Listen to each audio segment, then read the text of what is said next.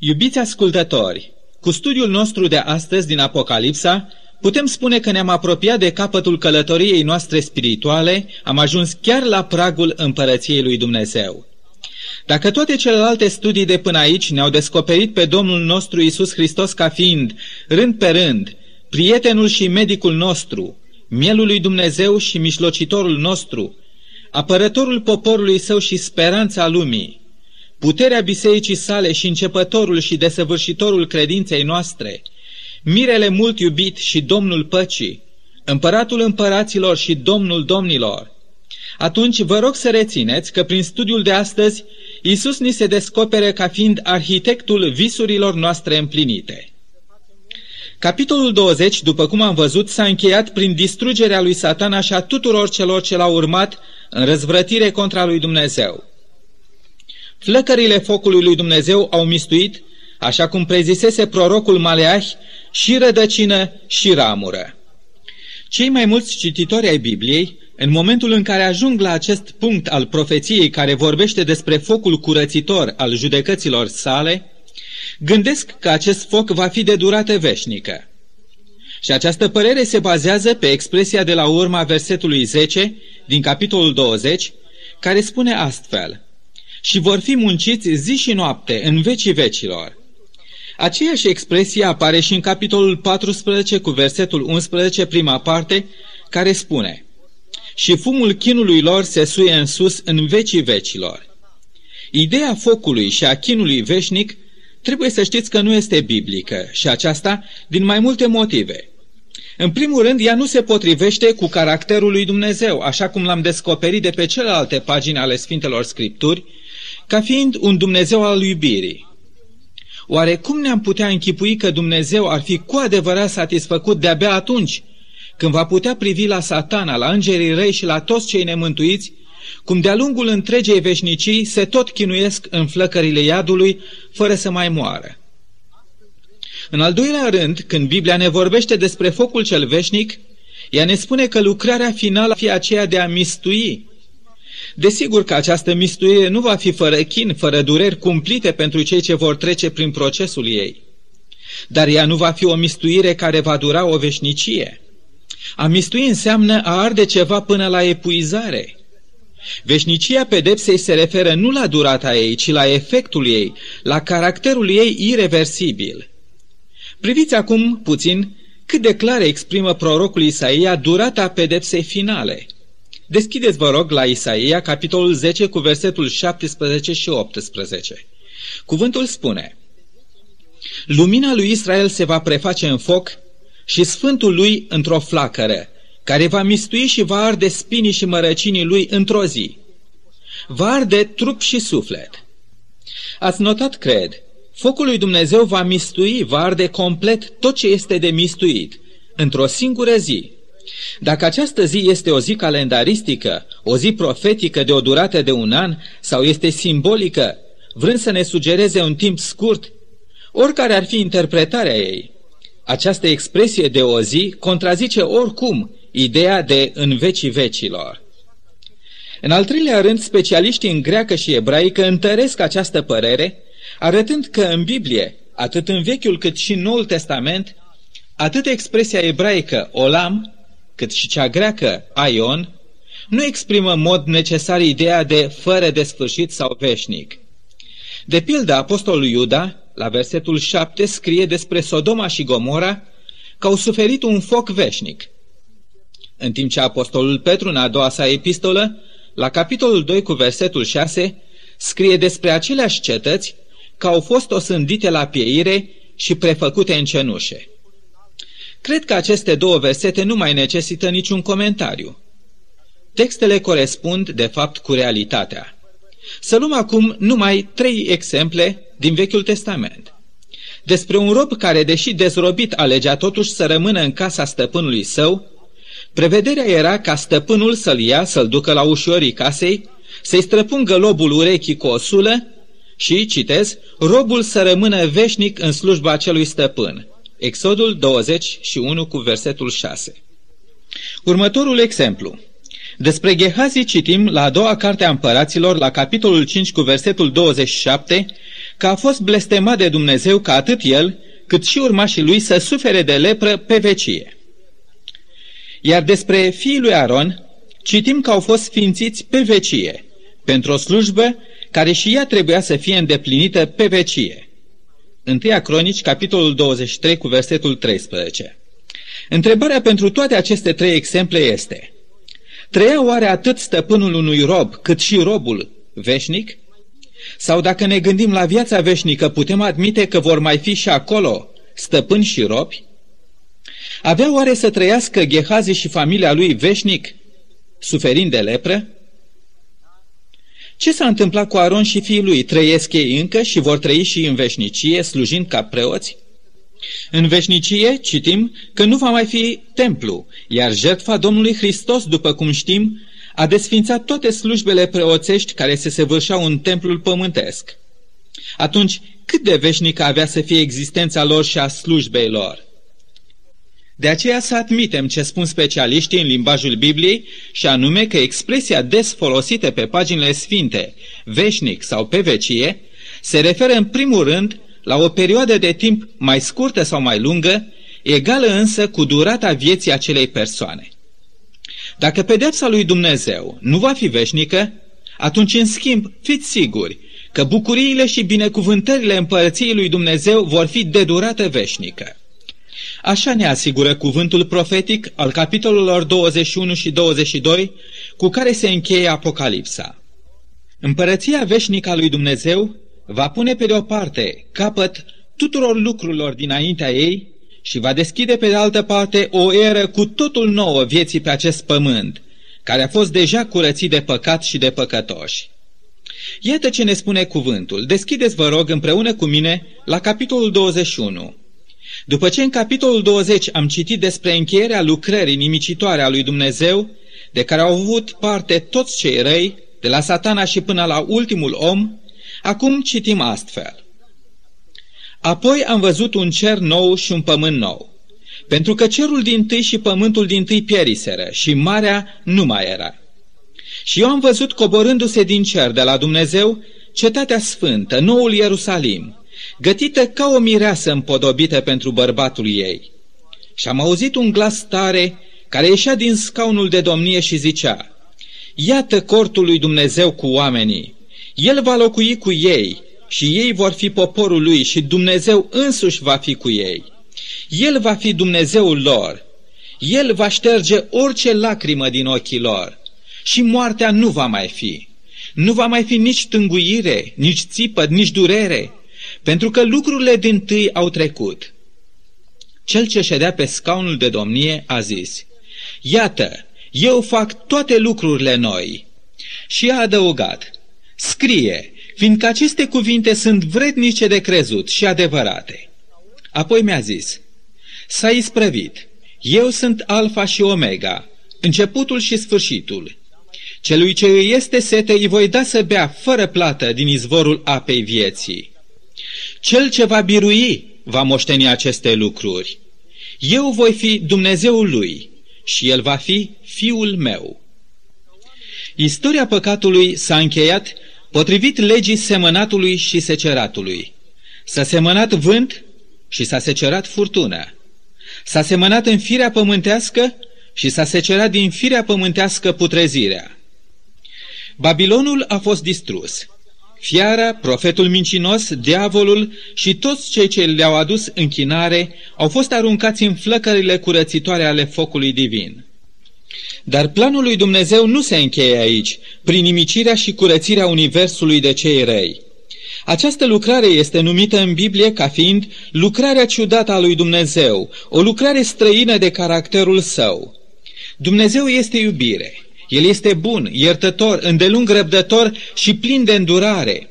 De aceea lucrarea Domnului Isus nu se va încheia aici, la biruința și nimicirea celor răi, ci ea va continua în sens pozitiv, prin slăvita împlinire a făgăduințelor sale nespus de mari și scumpe, prin dreapta răsplătirea celor neprihăniți și sfinți, prin umplerea întregului univers cu slava sa.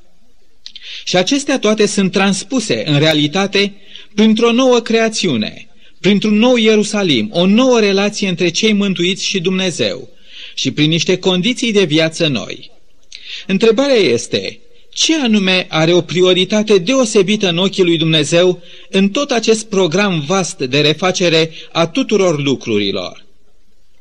Pun această întrebare pentru că, de cele mai multe ori, când cei credincioși se gândesc la mântuirea lor veșnică, vrând nevrând, gândul lor se duce imediat la lucrurile materiale ale vieții, la frumusețea noului pământ, în care toate nenorocirile și neplăcerile vieții de azi nu vor mai exista și de-abia într-un târziu se gândesc și la realitățile spirituale ale vieții pe noul pământ.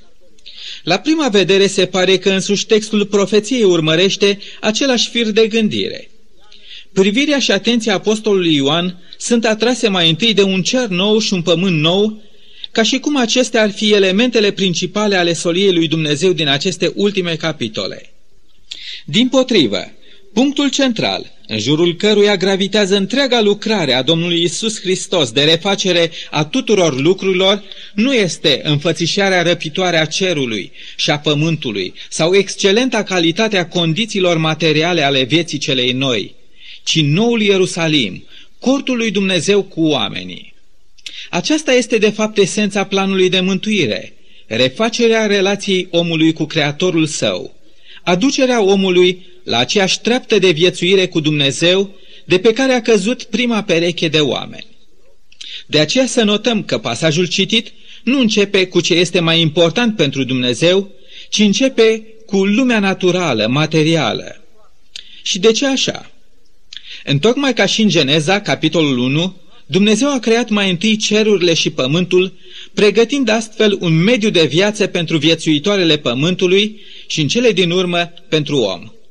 Dar dintre toate viețuitoarele cu care Dumnezeu a populat pământul, omul a fost singura ființă pe care el a numit-o Fiul lui Dumnezeu. De aceea vedem în Apocalipsa cum inspirația divină ne prezintă în aceeași ordine ca și în Geneza, mai întâi o nouă creațiune și apoi cortul lui Dumnezeu cu oamenii. Noul Ierusalim Evident că nu poate coborâ pe un pământ pustiu și gol, așa cum a rămas după procesul curățitor al focului divin. Tocmai de aceea Domnul Isus va face mai întâi un cer nou și un pământ nou. Deci nu uitați, noi suntem punctul cel mai însemnat al noii creațiuni. Prezența noastră acolo, pe noul pământ, este tot ceea ce va da sens întregului plan de mântuire și întregei lucrări finale de restaurare a pământului. Dacă vreunul din noi vom lipsi, fiți siguri, Domnul Isus, cel care a murit pentru noi și a făcut totul pentru ca să ajungem acolo, va fi nespus de trist. Privind la noul Ierusalim, el poate fi asemănat prea bine cu corabia lui Noe, refugiul celor credincioși de furia potopului.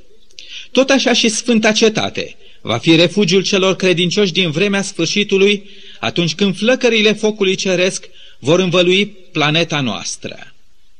Noul Ierusalim va fi răspunsul la acea întrebare din cartea prorocului Isaia, de la capitolul 33 cu versetul 14.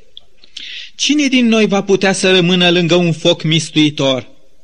Numai cei neprihăniți, care încă din viața aceasta au făcut din Dumnezeu locul lor de scăpare, numai ei vor fi în stare să stea lângă acel foc mistuitor. Pământul cel nou va trebui să aibă o capitală a lui și aceasta va fi noul Ierusalim. Această cetate este reală, tot atât de reală ca și cerul și pământul cel nou.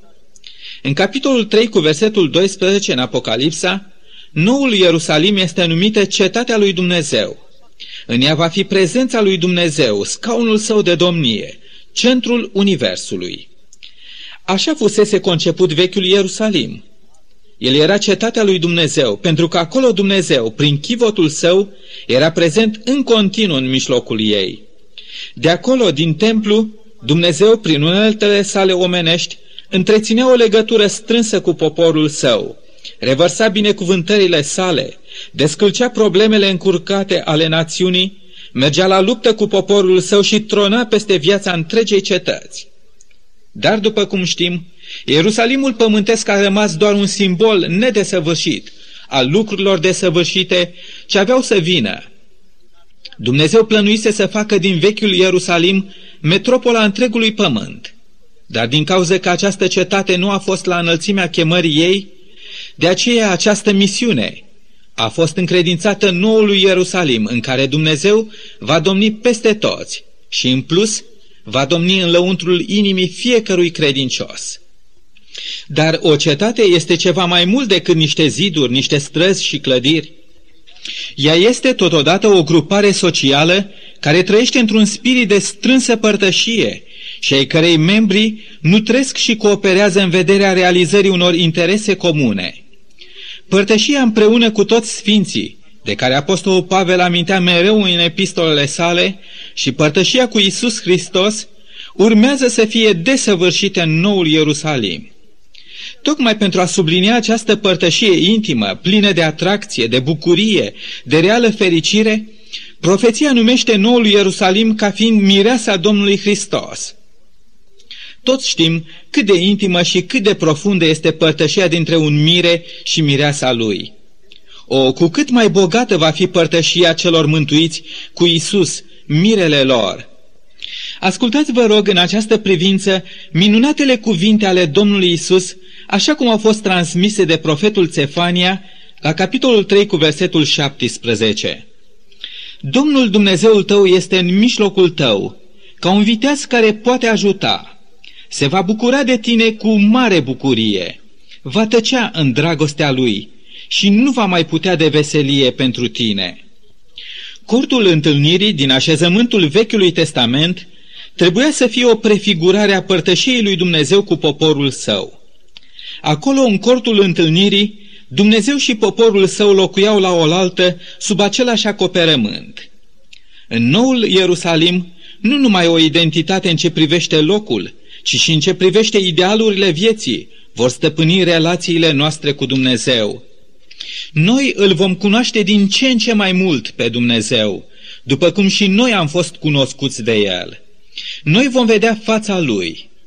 Tocmai în aceasta va sta cea mai mare binecuvântare a locuirii în cetatea lui Dumnezeu, în acea metropolă a Universului, în părtășia cu Dumnezeu, nestingherită de nimic, nestingherită de niciun gând rău, de nicio pornire rea.